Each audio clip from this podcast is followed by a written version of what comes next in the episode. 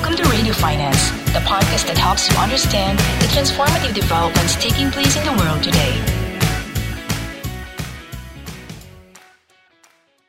Good afternoon, ladies and gentlemen. Welcome to Finance Thailand 2021. We're looking forward to our leadership dialogue on scaling digital in the competitive, hyper-connected Thai market. Like much of Asia, and Southeast Asia in particular, Thailand has embraced the digital economy in a big way, especially amid the current pandemic. It has a sophisticated telecommunication infrastructure to begin with, one of the best in the region, in fact, boasting high fixed and mobile broadband speeds according to the speed, the Speed Test Global Index. Thailand's strategic investment in information and communication technology, especially the rollout of the 5G amid the pandemic, is further transforming the economy enabling businesses to leverage new and exciting ways of connecting uh, with customers. Thai consumers today also account for one of the highest mobile penetration, social media usage, internet banking accesses, and cryptocurrency ownership in the world. The Digital Economy Promotion Agency reported that its digital economy grew by more than 10% in 2020 to reach 20.6 billion. Gross merchandise volume total $18 billion. And the digital economy is projected to more than double to $53 billion by 2025. The digitization of the Thai financial services sector has been aggressively supported by the Bank of Thailand. The Southern Bank also introduced the Prompt Pay real-time retail payment and the National Digital Identity system as part of its payment system roadmap. Now, in its fourth stage, the roadmap has facilitated the creation of customer centric ecosystems and platforms supported by digital payments. In 2020, the number of registered prompt pay users surpassed 50 million, with a daily transaction volume of more than $2.5 billion. Incumbent banks, non financial service players, and fintechs have responded to this growth by building more mobile applications and open API enabled banking platforms to embed digital payment and finance into the e customer journey and user experience. The rapid adoption of digital payments has also accelerated the launch of digital currencies as government try to respect some control over the money supplies, as well as further facilitating the digitization of payment systems. In today's dialogue, we want to discuss how Thai financial institutions are leveraging these developments to create new capabilities to serve your customers, especially the consumers and small businesses who do not traditionally get the best treatment from the industry players. We want to make this discussion as practical as possible and focus on your different perspective, what you're doing and the challenges that you face and how you have overcome them. We hope that this discussion will offer some clear insights on one, building the next generation digital banks and developing unique experiences. Two, on delivering frictionless customer journey through cloud-based infrastructure. And three, overcoming SME financing challenges and gaps to sustain business and economic recovery. Now, before I introduce our uh, panel guests, I'd like to also give a shout out to the Thai Bankers Association, which we have annually when we're doing this event, supported this uh, event so well. And uh, we thank all the participants who have come through uh, to join this event through the association. So now let me introduce our esteemed guest panelists. Uh, first, we have Kun Supatiwan Chatruku, uh, the Executive Vice President of Integrated Channels and Business Solutions uh, and Division Head at Kasikorn Bank. Kun Rataprong uh, Ikaput, uh, or Kun Top, Head of Consumer Digital Solutions Division at Bank of Ayudhya. And finally, uh, Darius Processing, the Consulting Manager at Comarch. The financial services industry in Thailand has remained resilient amid the pandemic, supporting economic recovery and preserving livelihood. timely initiatives taken by the government and the Bank of Thailand with the support of the financial industry has provided much needed debt relief and financial support to consumers and in particular small businesses. Given the scenario, like all the other neighboring countries, the financial industry in Thailand is likely to have the, this agenda to address, such as remaining resilient, building long-term value for the organization, embed, embarking on digital transformation and cloud.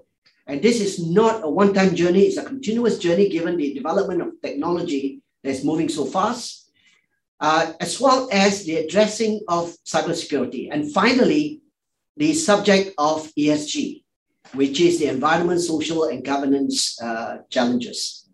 But today, we will focus on the digital transformation journey, given the time constraint of the Thai financial industry and how it is keeping in step with technologies, trends such as artificial intelligence, big data and data analytics, migration to cloud, open banking, leveraging on 5G capabilities, which Boon Peng mentioned uh, about Thai adopting 5G's uh, initiatives to deliver competitive customer experience. The industry has experienced rapid shift towards contactless transactions, partnership with non-traditional players like Line and Grab, adoption of the Internet of Things and smart devices, as well as the adoption of blockchain that's reshaping business models. Our first topic is building the next generation of digital banks in Thailand and developing unique experiences for the customers. This, we would like to talk about your journey to build the new next generation of digital banks.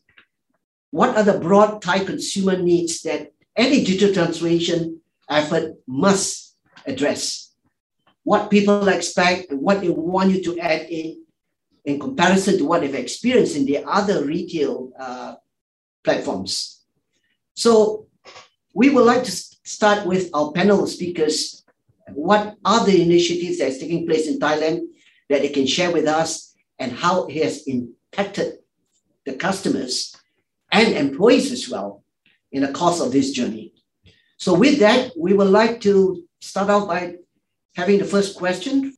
Kun Super, Super one from Ascon Bank. We have been like doing all this thing for a couple of years um, because we are believing that um, our customers are actually our partners customer as well because uh, since we are in different con- um, different industries uh, for example if they would like to go for the deliveries they will go to grab um, or line line man if they would like to go to shopping they will go shopee lazadas so that's um, actually the initiatives that uh, we are starting with the strategies that um, we will be collaborating with the partners because our ecosystem is not um, big enough for for the customers. Basically, um, our journey it will be like how we'll be able to link ourselves to all the our partners ecosystem and also being able to bring the customer experiences through like between across the platform.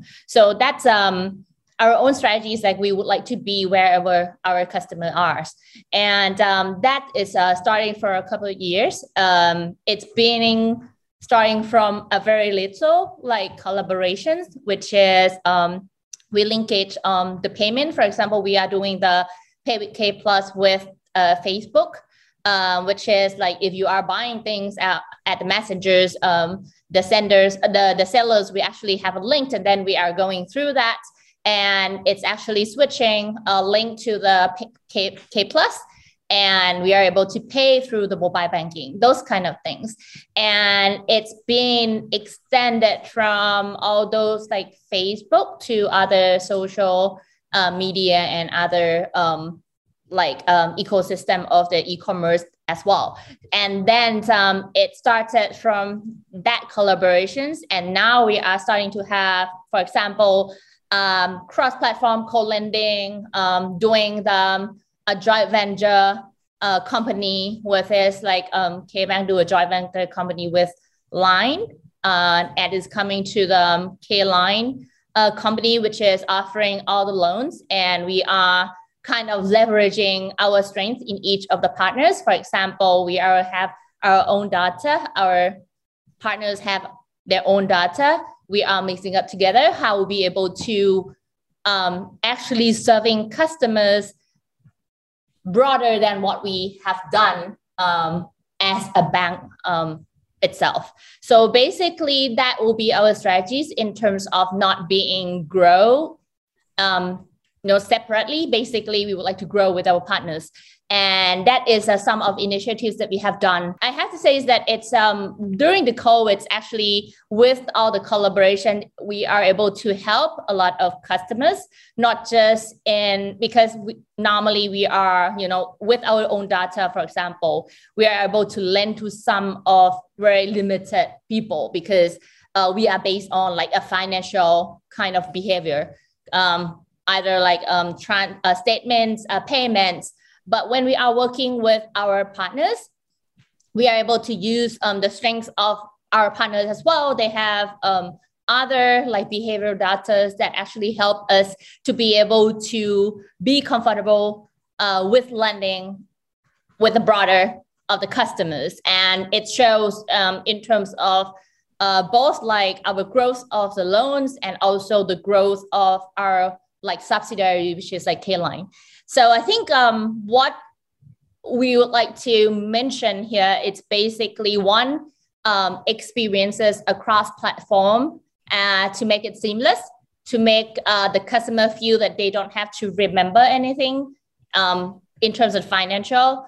It actually helps the engagement and also helps the the growth of the mobile banking a lot and um, also increase the satisfactions of the customer as well. At the same time in terms of working with the partners not just a customer experience but but all all the way like back end. It's like uh, credit scoring models it's um, all the you know other kind of like experience which is like not the the ux ui uh, we can collaborate and actually leveraging like um, strengths of each of the partners. We, if we make it well with our partners, basically in the front, we will be able to kind of serve our customer well. So that's pretty much all we have done for the past a couple of years. And, and we will still have a long way to go because as you mentioned, it's a continuous of the journey that we have to, you know, like um, follow up with um, the change of the customer behavior, the change of the environment, um, also the the strategies of each of the partners that we would like to, you know, we would like to win together as well. Given the, the fact that you, you know, making a lot of uh, moves in terms of building up your ecosystem, working with partners, and looking from end to end, covering risk management as well. Uh, how have you leveraged uh, on artificial intelligence to build the kind of volume of data that you're handling? For example, that um, what we have done with our partners basically um, as a K banks, like the banks, right? We have a lot of like behavioral data in terms of financials, um, all the P payments, um, transactionals, um, the way that they engage with our platform, our channels. But what we don't have, for example, with all those SME, right? If they get things with cash and also ability to pay back or willingness to pay back, sometimes it's not coming with the financial stuff because if you are rich but you spend a lot more than what you earn basically you will not um, return the money neither. So it's basically what we are extended to that level is uh, we are using the behavioral data. We're working back with our portfolios and we're coming up with um, the behavioral score that we are able to kind of like um, approval of the customers that uh, I will say that we'll use like a comparative both of the scoring, both financial and both behavioral, and we can test a lot on that um, um, kind of infrastructures as well. So that's about the data. Um, about the AI, actually, we use a lot to help us to make um, more of the operations um, efficiency. For example, with all the data all the lending, um, all the scoring. If they are not using our own statements, we have to asking for the for the for the other bank statements. Basically, how we'll be able to reduce it um, all those um, kind of pre-screening for our like back office um, people to be able to kind of working with the um, kind of potential customers. So all those AI and all those like um, data analytics will help a lot in terms of operational efficiency. And also with um, facial recognitions and DID that we are linked with all all the um, all the all the like industry like in other banks it helps in terms of onboarding customer as well. Uh, kun Ratapon would like to add in, in uh, bank Ayudhya's uh, journey uh, what have you been focusing on yeah um actually it's uh pretty uh, similar to what kun uh, supani one has just mentioned um, basically, I think the uh, pandemic is a wake up call for you know all of us. Is a catalyst for um, innovation, and it will accelerate the adoptions of digital over physical. And surely this uh, will uh, change the customer behavior, and uh, it will have a long lasting uh, effect. Um, in terms of the uh, strategies, um, I believe that um, one of the strategies for Krungsri is on the ecosystem and partnership, which is I think it's every bank are doing the same but um, we're focusing on two tracks. One is on the uh, becoming a platform providers and also uh, become uh, become a provider to the platform. So uh, for um, just to give you an example of uh, what we meant by the uh, being the platform provider is that we, we try to um, leverage our platform and see um, how we can move beyond our limit into adjacent business or beyond banking and connecting with uh, our partners and offering you know other uh, non-financial products lifestyle right. products just to learn and gather the new behavior. Um, the other thing that we, we try to connect is to um, ecosystem which is to uh, co-op. Uh, co-op is actually a, a cooperative uh, platform uh, what, what we call is people-centric enterprise owned um, they provide um, their members with a secure um, mean of saving money. And they can also get loan carrying a reasonable uh, lending rate. But the pain point is that they have to travel to the branch of the co-op to withdraw the cash, withdraw the lending, withdraw their savings. So by connecting with our platform, they can get gain access to our channels, whether it's the mobile app, um, transfer, or um, our ATM channels. So that actually help uh, solve that pain point and uh, becoming the uh, I think provider to the platform. You know, like uh, what others like to call uh, banking as a service. I think um, all banks are looking at at um, this a similar way because um, if you look at the uh, the overall market, uh, Thailand is among the top in the world, as you mentioned earlier. Whether in terms of daily time usage on and internet, um, you know, Thai people are using five hours a day and um, you look at e-commerce adoptions, we're also one of the highest uh, in the world. The use of mobile payment also quite high. So it's critical to position ourselves where um, customers are and you know creating a corresponding uh, digital platform strategy relevant to um, our marketing uh, position as well as strategic objective. So that's that's where um, we're heading on the on the Krungsri side. And, and we've been talking a lot about this, and and um, you know, if we are here maybe 15 years ago or 10 years back, we would probably be talking about bank branches. Now, with digitization, you know, uh, it's very, we're particularly interested, what is transforming the, the branches? How is the, the bank branches, the retail bank branches being reimagined? Maybe, you know, you'd like to uh, give us some view how Thai uh, retail branches are transforming. Moving back like 10 years ago you know we were talking about you know expanding you know opening more branches and you know if the more branch you have the more uh, customer you get and you know that's that's right in a certain way but you know during this covid pandemic it's actually opposite because we embark on our journey to build the uh, digital uh, bank you know um, Krungsri has set up uh, a separate and dedicated team you know running um, digital bank under the brand kept by Krungsri um, we launched in uh, July last year. So, you know, just during the COVID, it's purely digital onboarding, you know, process with no physical branches at all. And, you know, we provide service that empower um, customers to manage their financial better through their uh, our mobile applications. I believe that the data will become the key important and uh, areas for um, the consumers.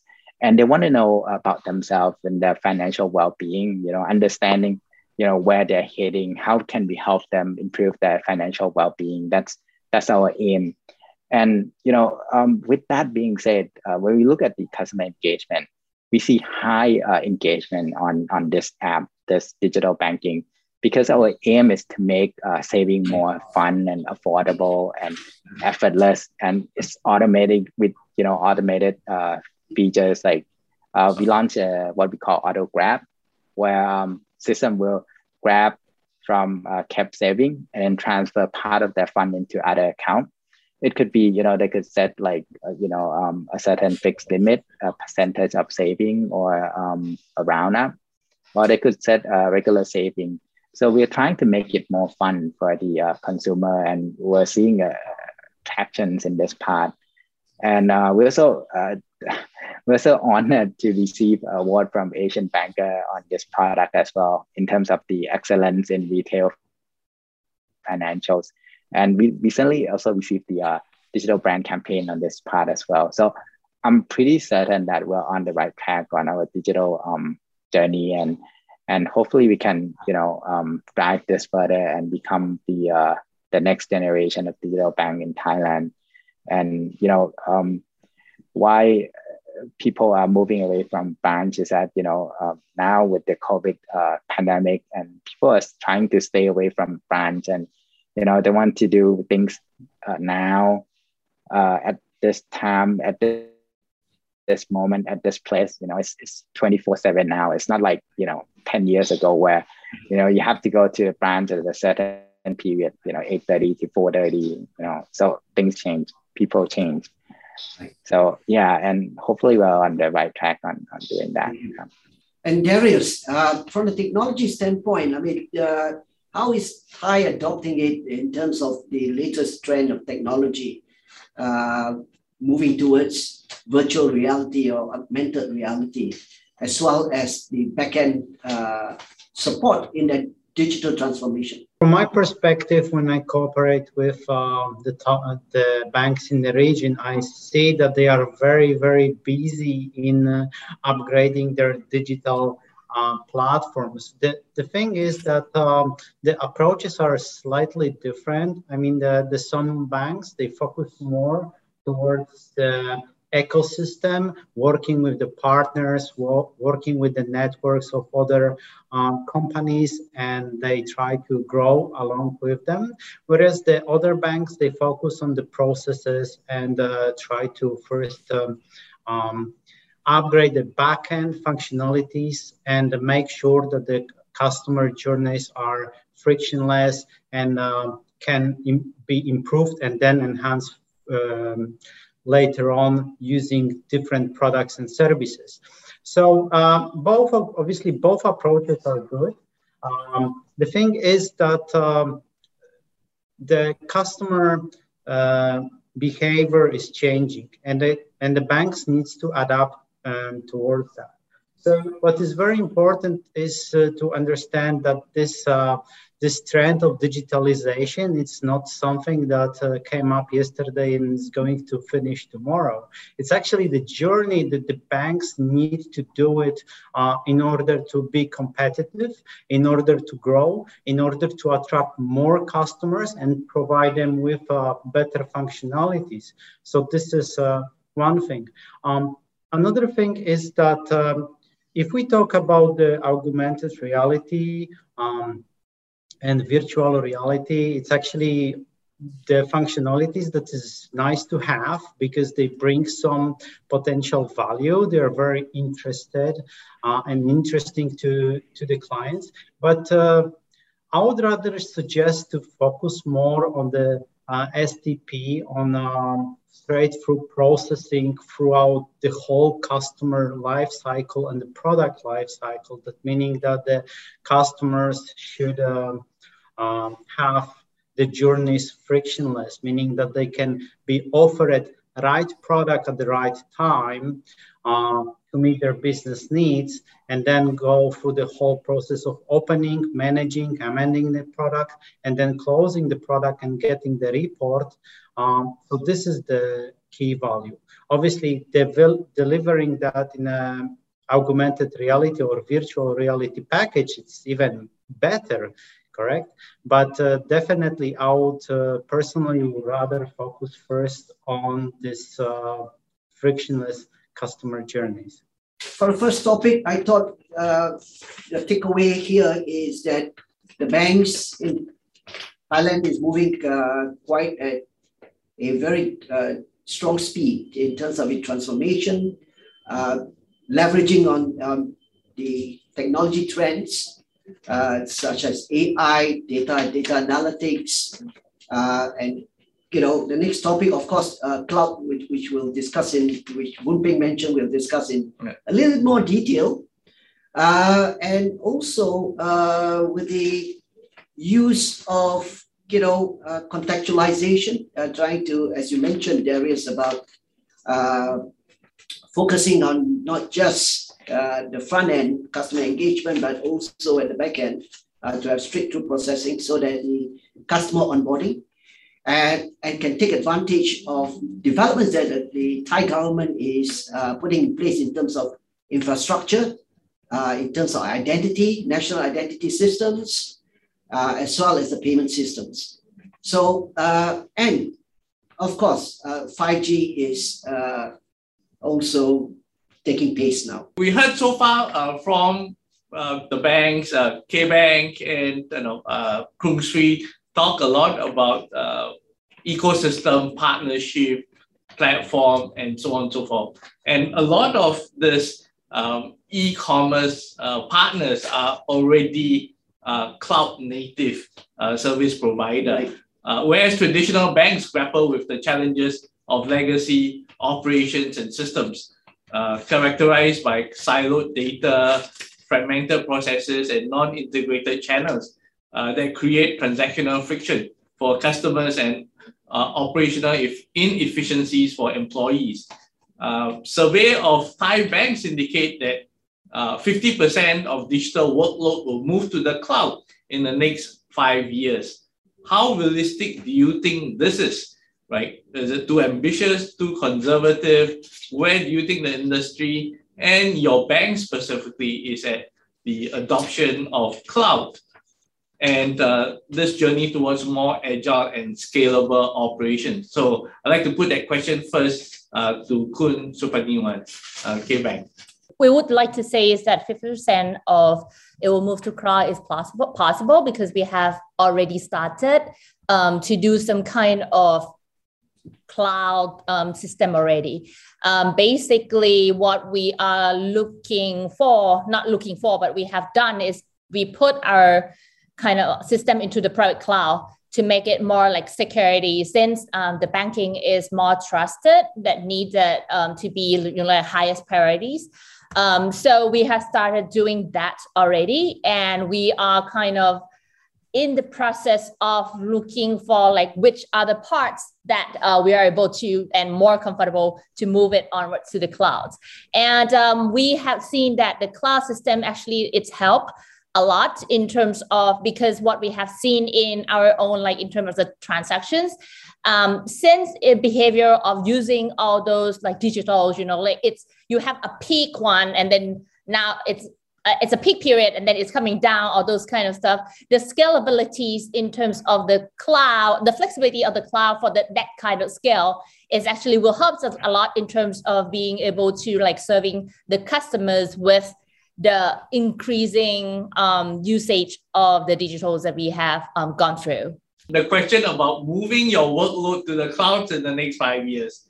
50% 70% 100% in the next five years. Well what what what i have talking to the to the our own it people we they they are thinking that like 50% in five years it's possible really. Um, and we are kind of like looking forwards to that because it will help like i say is we have been changed a lot for the past two years because the covid forced us to do so and we will try to move forward that fast of the pace um, to be able to gone through like being able to to to like um because we already see the scale that it's coming that we need some those kind of infrastructures to support it.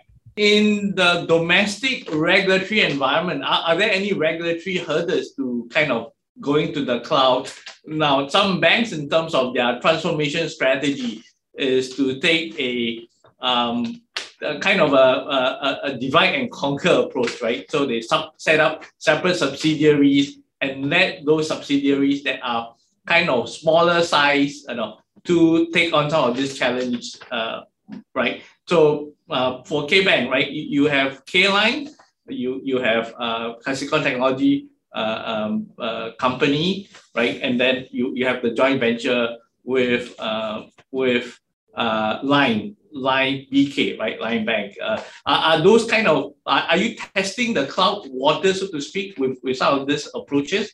we are not really um, categorized um, the usage of the cloud in terms of subsidiaries and the and the bank. I think it will be about the securities of the informations of like a financial things. So yeah. some part of some part of the K Bank we already use cloud because um, kind, kind of like the ecosystem it, it will gone through. Some we are not comfortable yet to do so. I think um, in terms of the K line or the subsidi- subsidiaries, uh, it will be the same um, process that we have to gone through all, all those um, process. Next, we would like to hear from Kun Top from Krungsri, the same. Uh, that first question, how much of yeah. that workload? Do you think is ambitious, conservative to move 50% in the next five years? I would think is rather conservative, huh? and the pace yeah. where technology is moving now. I believe the over the next decade, uh, we'll see more changes happening in banking industry than we have ever seen in you know the past hundred years. And you know, I believe that you know this this five in the five next five years going to be crucial for um, digital transformations. Um, Thailand is among the top in the world on the use of banking and you know financial service app you know, uh, we have 70 million uh, people. We have 76 million account right now that are actually using mobile banking. I think five years is not um, uh, too aggressive. I think it's actually a goal for us to actually to meet because you know uh, with, within five years you see a lot of changes happening in the banking industries and you know um, Krungsri has adopted this um, you know uh, cloud transformations um, a few years back um, like what um, I think is similar to um, you know KBank. And from my perspective, I still think that we are still on the initial stage, and um, you know thinking about uh, which part to move to private cloud, sensitive data, non-sensitive data, whether whether it's comply with you know the new PDPA regulations that we cannot uh, you know move that uh, sensitive information to abroad. So those are kind of issues that we are you know focusing, and it's it's quite a challenge, but I believe that once we move beyond that, you know, uh, that challenge, we can just it's gonna speed up really quickly on on the uh, cloud transformations. Krungsri, your strategic investor, strategic partner, right? Uh, uh, MUFG would have uh, experience with cloud from the many uh, kind of geography and the businesses that it kind of operates in. Uh, tell us in terms of what kind of lessons can you uh, draw from uh, MUFG in terms of uh, cloud implementation? The good thing about being um, a part of MUFG is that you, you get to learn, um, you know, uh, from MUFG and see uh, different use case that we're exploring. Um, I think we're working toward, you know, um, uh, forcing the development with, you know, unlimited environment. Um, or uh, we could encourage innovate, innovation and experiment um, and also enhance um, continuous integration and continuous delivery. So it's just not about information only. And the other is, uh, you know, just uh, platform resilience. So um, how we can, you know, make sure that the we have the availability of the platform, and also the, uh, you know, perform advanced data analytic And you know, uh, MUFG is uh, also help, you know, bringing all those knowledge and fill this part, this gap in, and try to drive this uh, for Krungsri as well. But as I mentioned, we're still um, quite in the initial stage, and we should be able to um, drive this uh, use case forward. To Darius, uh, as a kind of kind neutral, uh, but very interested observer, how do you see this? Uh, and, and you have observed this shift to the cloud in other markets in Europe that you have operated in, as well as elsewhere in Asia. Uh, that you also kind of advise on. Tell, tell us in terms of this whole trend towards uh, moving to the cloud, how do you see different markets and how will you compare Thailand to those markets? Where, where are they in terms of that journey? And so what advice would you give? The cloud is very complex and like a multi-layered problem that it's hard to break down in a short session. But uh, it has got so many dimensions, it's uh, hard to count. So uh, the discussion before that I've heard with between Kasikorn and uh, uh, Bank is also very interesting because they are in process of moving many uh, modules, many products, many services to cloud step by step, and this is a very nice strategy. But uh, what we also need to consider is the um, the compliance. We also need to take into consideration regulatory risk and also many other factors. So um, for example, in um, in Europe, in um, banks that I talk with, the the fortunately enough, they have a, um, a European Commission that uh, they make those compliance rules uh, like away in advance. So if you want to do some banking project, you know what is going to happen, right? You know what will be the demand. You know what the regulations you need to do, and then before you start the project you will read that unfortunately this kind of data cannot be released outside of the country, right? So you know in which, which environment you are looking on. Uh, as for business processes from the business perspective, what happens is that uh, very often um, the banks needs to consider what they would like to do by themselves, uh, what kind of services they want to provide with the partners, or what is uh, better to acquire. So sometimes it's faster and better to acquire some functionalities, some specific products uh, from the cloud, from a provider that is already on the market and has got tested um, solution. So just plug in and extend the services to the client. Uh, whereas uh, if uh, you have needs far beyond, you can develop by yourself. But again, it you need to consider the uh, timing and you need to consider the experience and you need to consider the resources as well. So it strictly depends on the strategy and the timeline of the bank, how they like, like to bite through this. And uh, as for the initial question you ask about this 50%, um, I'm sure I would guess it's pretty accurate number. I would say that in five years' time, they will be like halfway through uh, transition towards the cloud. But this is just my uh, subjective opinion. I might be wrong. so in five years, you see 50% to the journey of going to the cloud. Not, not okay. So I think uh, uh, full 10 years to move all the banks to the cloud. Um, now, tradition or, or banks leverage the cloud to enable more agile and real-time data, right, to, to deliver frictionless customer experience. Um, you mentioned about regulatory risk, right? And, and you know, recently we observed um, in terms of regulatory um, scrutiny over the use of data. It's always been there, you know, data privacy and so on, so forth. Uh, but now with the technology and especially with AI, artificial intelligence, and machine learning, um, and the use of algorithm, being able to create certain outcome. Uh, and the worry is more about bias, right? In, in how you use those those technology. Uh, uh regula- regulators are also more concerned about how you know data use and how to protect consumer rights and, and consumer outcome.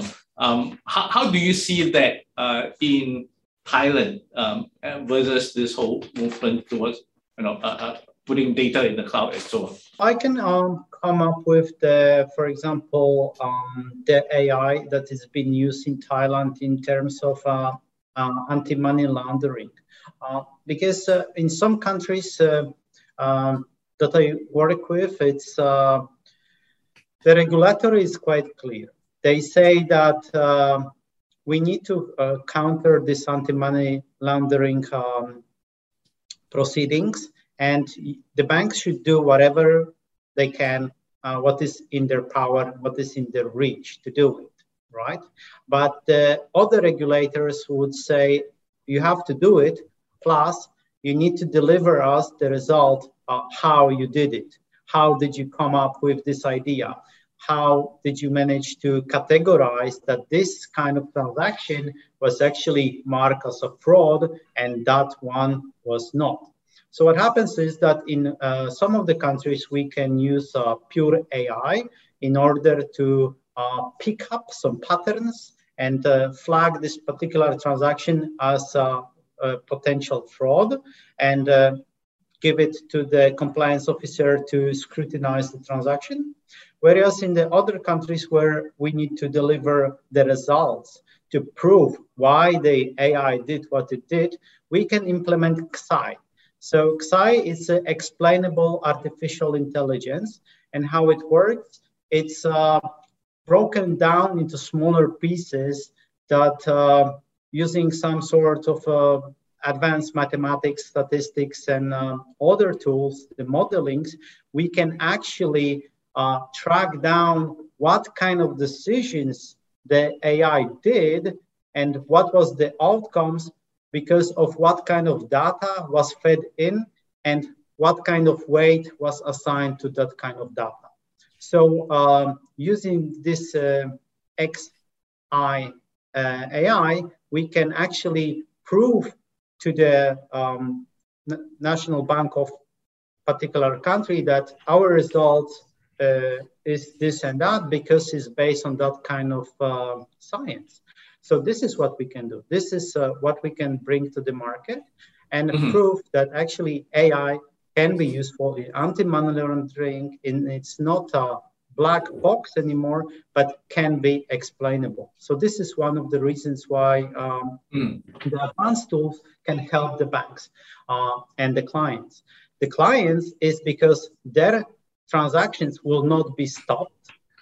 And the banks is because the bank will have much less work and much less risk on their side. You mentioned one use case, which is in the use of AML, uh, or in the case of AML for you know uh, sanctioned and you know uh, identifying you know sanctioned parties and so on and so forth. So uh, now I, would like also to ask the same question. Uh, this this uh, about the use of advanced, you know, uh, analytic technology and uh, and customer outcome, for example. Uh, how kind of how how important or how critical uh, uh, is this area uh, that you're looking into? You know, this whole example, explainable AI, right? That, that, that you know what's in the technology, what's the algorithm, and how is that impacting the customer outcome uh, if I may ask, especially as we move towards the cloud, where everything is more agile and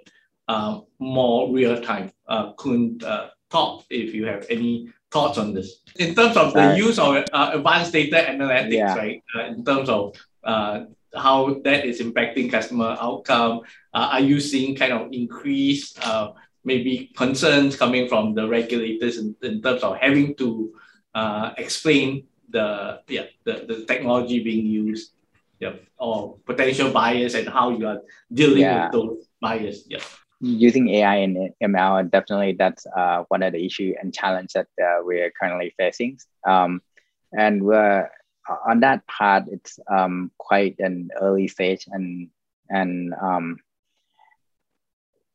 we still don't really um, in terms of regulators they also have a challenge as on, in terms of using that. But uh, if we use it uh, on something that it's explainable and it's uh, mathematical, like what um, Darius uh, just mentioned, um, I think that way it, it might be possible. For example, um, informative uh, lending, you know, utilizing data from partnership and other things.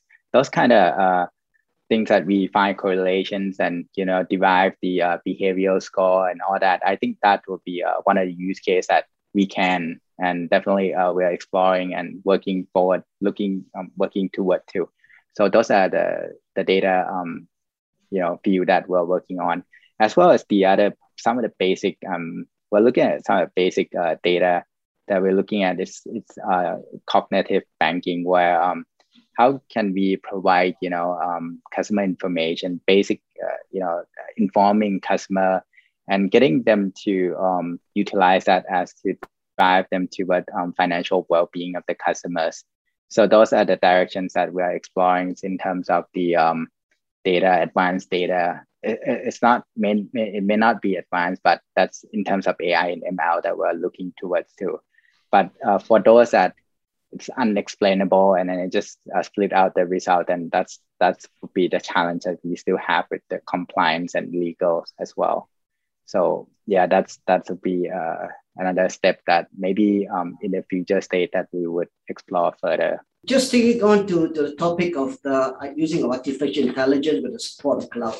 Uh, I just have a curious question, which I'm sure Thailand like in many of the Southeast Asian uh, countries, uh, the central banks or the regulators have already come out with ethics on the use of artificial intelligence, the guidelines, uh, as well as the use of data uh, in terms of how you cleanse your data and protect, uh, you know, the, the data flow. So very clearly, I think Thailand would have similar guidelines. Uh, like what Singapore has or, or uh, Malaysia has. So, is that true? Are there any ethics guidelines? And and uh, I'm talking about, you know, I I seen this in Singapore when I was on the uh, digital project. Yeah. Uh, so there were there are guidelines on the use of data, managing of data, as well as ethical use of AI. Yeah, I think with the PDPA in Thailand, uh, we call it like PDPA, right? It's make us much harder to kind of use data freely to be able to, you know, like um, tracking customers, understanding customers. That um, we have all the guidelines that we have to ask for the permissions of the customers before doing that.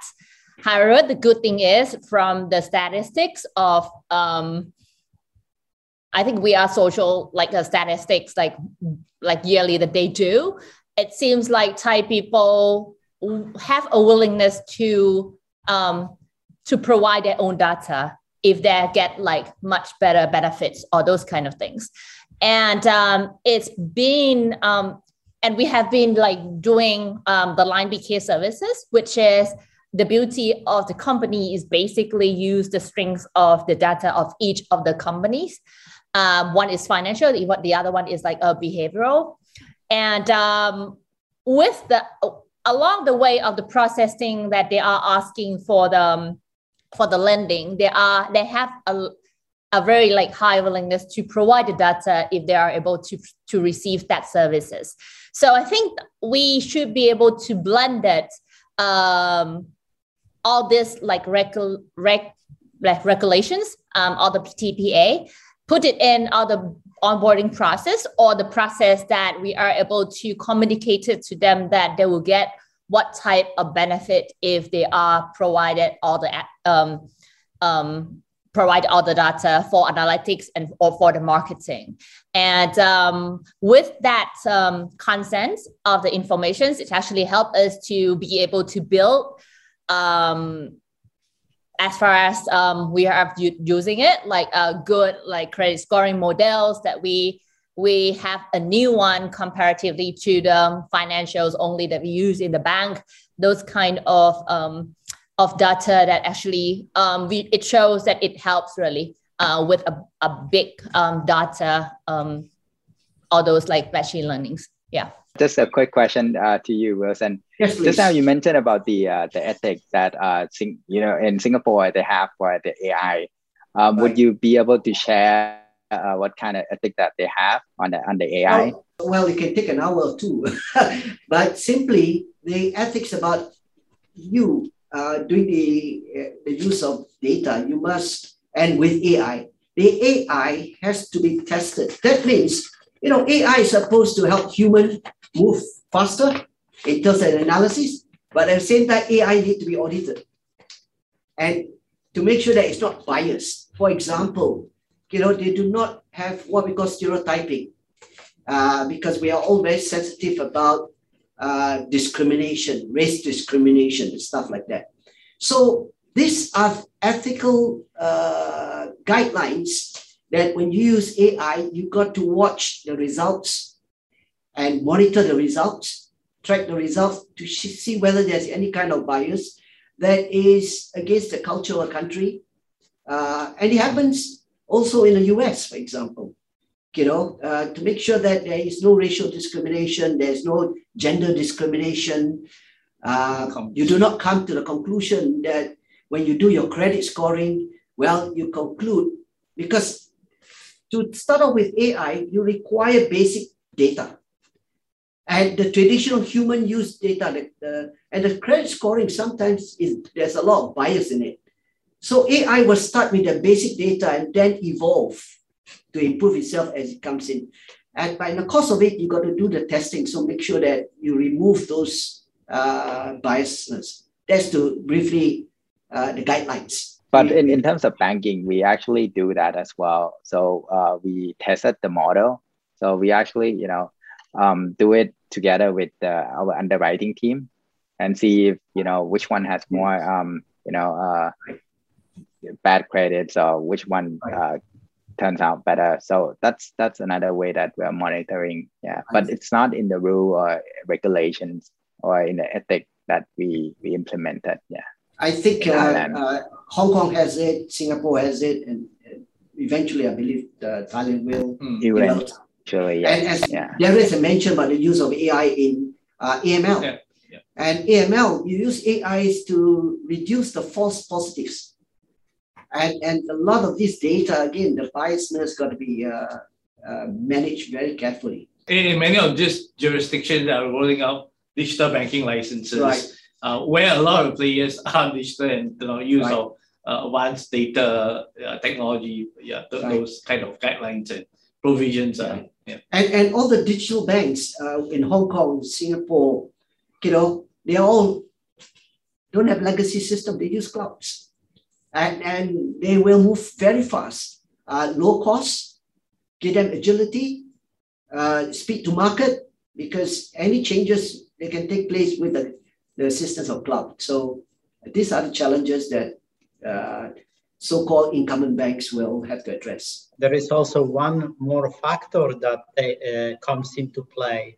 Um, it's like because uh, I'm partially involved in the AI research in my with my colleagues uh, from Comarch from different countries, and what is uh, interesting maybe to you might be also uh, is the fact that actually different jurisdictions uh, they have different approaches to the AI in terms of data anonymization. That means that, for example, Thailand, because Thai people are more open, more friendly, and they are more willing, um, as uh, said, that they are more willing to share the data in order to get some better results. Yes, get better predictions, better offer. Uh, so they are more willing to share the data. That means that the model that is going to be built by AI team may be more accurate because there will be less data that will be anonymized. Whereas right. in other countries, in other jurisdictions, you have to cut out more data in order to provide it for the team to build a model. That means that uh, the more data you cross out or replace, the less accurate prediction will be. That means that, for example, Thailand can potentially build better models because the data will be more accurate that will be fed into the algorithm. Okay, we move on to the next uh, last uh, topic for discussion. That is a very important topic, in particular to relation to Thailand, uh, which is your SMEs. And SMEs uh, in Thailand is a very critical uh, contributor to the Thai economy. So how do SMEs overcome some of their financing and business challenges? And what are the gaps that banks can help them uh, to close, as well as enable them to manage a more sustainable business? And in Thailand, uh, officially, there are 3.1 million SMEs employing some 12.7 million people. Unofficially, SMEs that are not included in the formal banking system could number as high as 5 million according to our research. Uh, according to the IFC, uh, the, in Thailand, uh, SME have an estimated financing gap of 40.7 billion or about uh, 3.5 trillion uh, uh, in loans. The pandemic has hit the segment quite uh, hard, like any of the other countries across the region and across the world. And government has rolled out all kind of uh, initiatives to help out the SMEs in terms of financial relief and support. So the Thai government has rolled out something like 250 billion Thai baht or 7.5 billion US dollars. Uh, talk about the challenges and opportunities, how we're going to close the gap. At the same time, what are the initiatives leveraging on technology and digital uh, systems to provide not just banking, but beyond banking services to SMEs. And so, what do small business want from the financial services providers, from the banks, uh, in helping them to grow within borders and cross borders? And today we have to talk about cross borders, given e-commerce. Um, you know, and and that's the expansion. Given also that uh, Thai rely a lot on tourism, and the tourism industry has been affected badly by the pandemic, and therefore cross-border products cross-border, uh, sorry, cross-border sales are very critical uh, to support the shortfall in the uh, tourist industry. Uh, so SME normally wants to know how easy it is to manage their finances and business operation with the help of the banks, how they can get accurate real-time data to make their financial uh, cash management forecast. You know, cash is a very important element.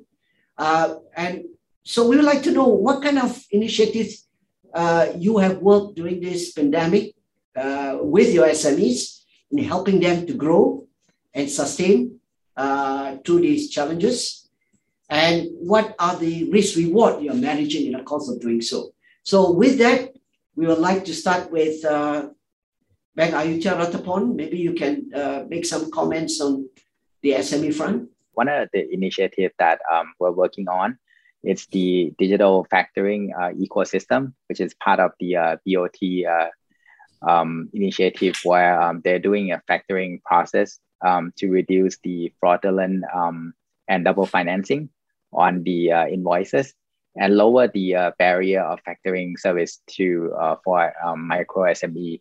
Because I believe that one of the key issue for SME are to the the access to cash so that's one of the area that we're focusing on. And also the other areas, how we can onboard them on the digital platform so they can actually help them uh, sales. Uh, we, we also offer other um, service like, uh, you know, um, uh, merchant uh, platform, um, QR merchants. Also, we also have a marketplace. So those are kind of uh, things that we can help to support uh, our SME to actually uh, drive their sales and you know just to pass through this you know um, challenges of the uh, COVID pandemic. So that's that's uh, the initiative that we put forward too. In terms of the SME, basically they need like two things, right? One is they need the money, um, especially for those like um, the past two years that they are not be able to kind of like sales products much as before. Um, two is basically they want us to help them to kind of like expand it, their op- opportunity to sell. So basically find the market for them to meet with their customers. So in terms of um, what they need the money, we have a couple of initiatives that we have done. Uh, one is for our own like um, our own customers who actually got loans from K banks. Basically, uh, we have to go through all those like a deferring payments um, back, those kind of things that um, we work with the regulators that to help um, our own customers. Also, for those new customers, we have worked with partners as well. That, for example, we work with Lazada, Shopee, and you know, like um, making using their own like data to help us to kind of identify the right customer who's in needs. Um, basically, um, we have a lot of like applications, but we want to find the, the good one, the, the one who actually really in needs now, and they have a willingness to pay back, not just need the money and just want to gone off. So basically, we work with um, our partners, um, Lazada, Shopee's, and uh, Facebook. And we also work with our own um, in terms of our channel as well. So we are doing onboarding, for example, commercial loans on K Plus, which is because in Thailand, in terms of SME, we are talking about we have a huge SMEs and we have a very you know like long tail, very small SME. So we're using our own platform to be able to make them be able to get into the financial um, like uh, financial system basically. So we have a commercial loan on k plus. Um, we started to have it like this year so the customers all those like um, who actually sells the products if we can identify and there's a proving internal data that they are like a sellers we will trying to move um, like offering them on that because um, in terms of the interest rate and those kind of things, it will be much better than the personal loans. So I think it will be the combinations that will be a, a, a cash side.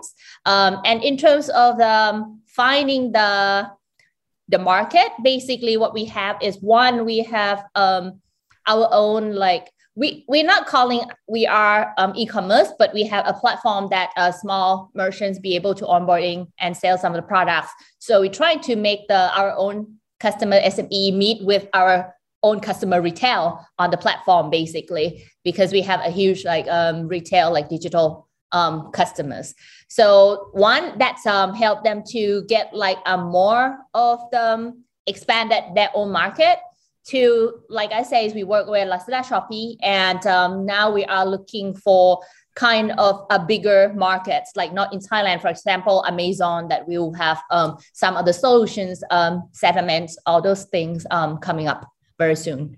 Yeah, so I think um, that will be pretty much because the, um, we would like to help SME because they, they are pretty much like they are core of the Thailand um, economies as well. Any specific comments from Darius in, in terms of uh, uh, the support that uh, they need in terms of backend systems and, and, processes to make the onboarding as well as the, uh, shall I say, ongoing support, you know, yeah. Uh, proactive support to SMEs that banks can give. Yes, yes, definitely. So uh, let me just quickly go back and refer to the answers that my colleague uh, just gave. I lost the, those answers because this is exactly what SMEs uh, need, exactly as you said. Uh, but the thing is that um, uh, the SMEs need, they derive from something. They derive from the position where they are at the moment, right? Because in order to need to get something, you need to know where you are in order to think where you're going. But the problem is that many SMEs in Thailand, they, they are either um, unserved or underserved.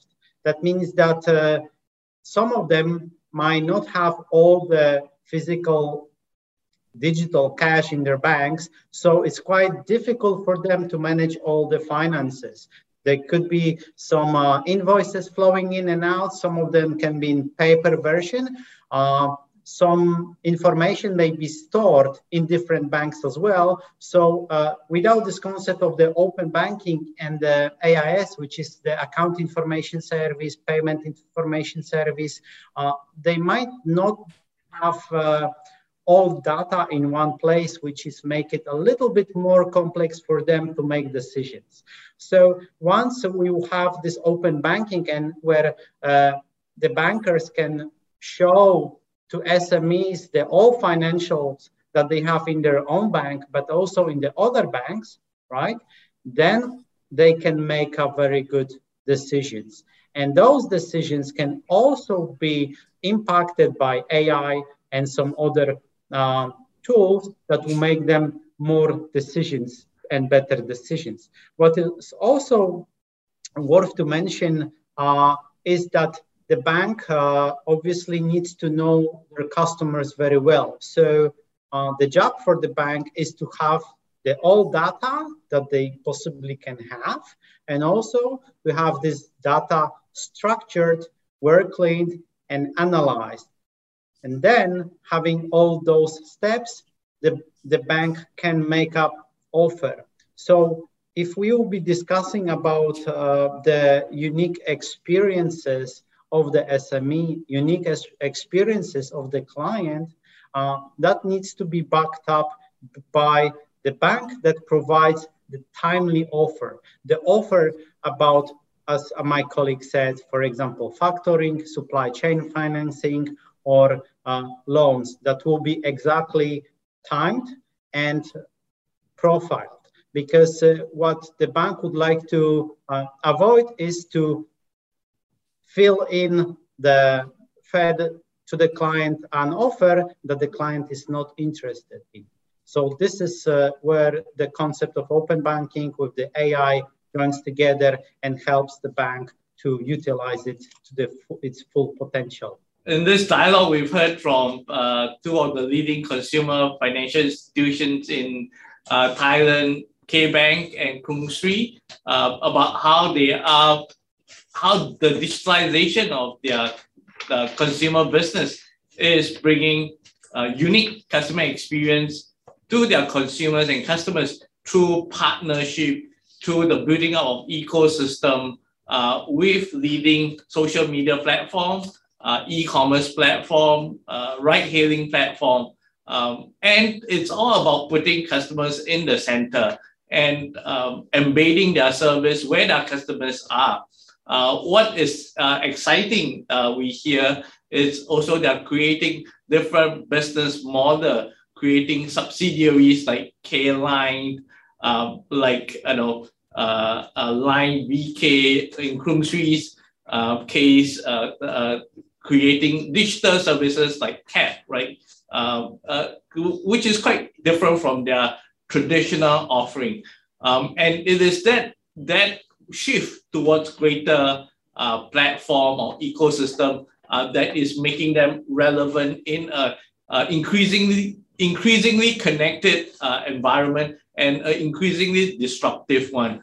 Uh, what is also very exciting is that they are enabling that part of the business to take on um, uh, technology like AI, ML, and they're moving towards the cloud. Not wholesale, but in some part of that business where it's critical to connect with their ecosystem partners that they need to be in the cloud that they, they have done that. And we look forward to the industry as it moves towards uh, the cloud maybe in the next five ten years as their journey continue to unfold um, the sme market is very important and we hear from both banks that you know it's an important area that they continue to create new solutions um, like you know, and the central bank is also creating new initiative like the factoring ones um, that at the same time deliver a, a, a better experience, but also at the same time minimize or mitigate the risk of fraud. So all very exciting, and, and we hear also from Darius in terms of uh, some how of the technology, um, the use of AI can enable it. Thank you for listening to Radio Finance. For more content, visit the Asian Banker website and follow us on social media.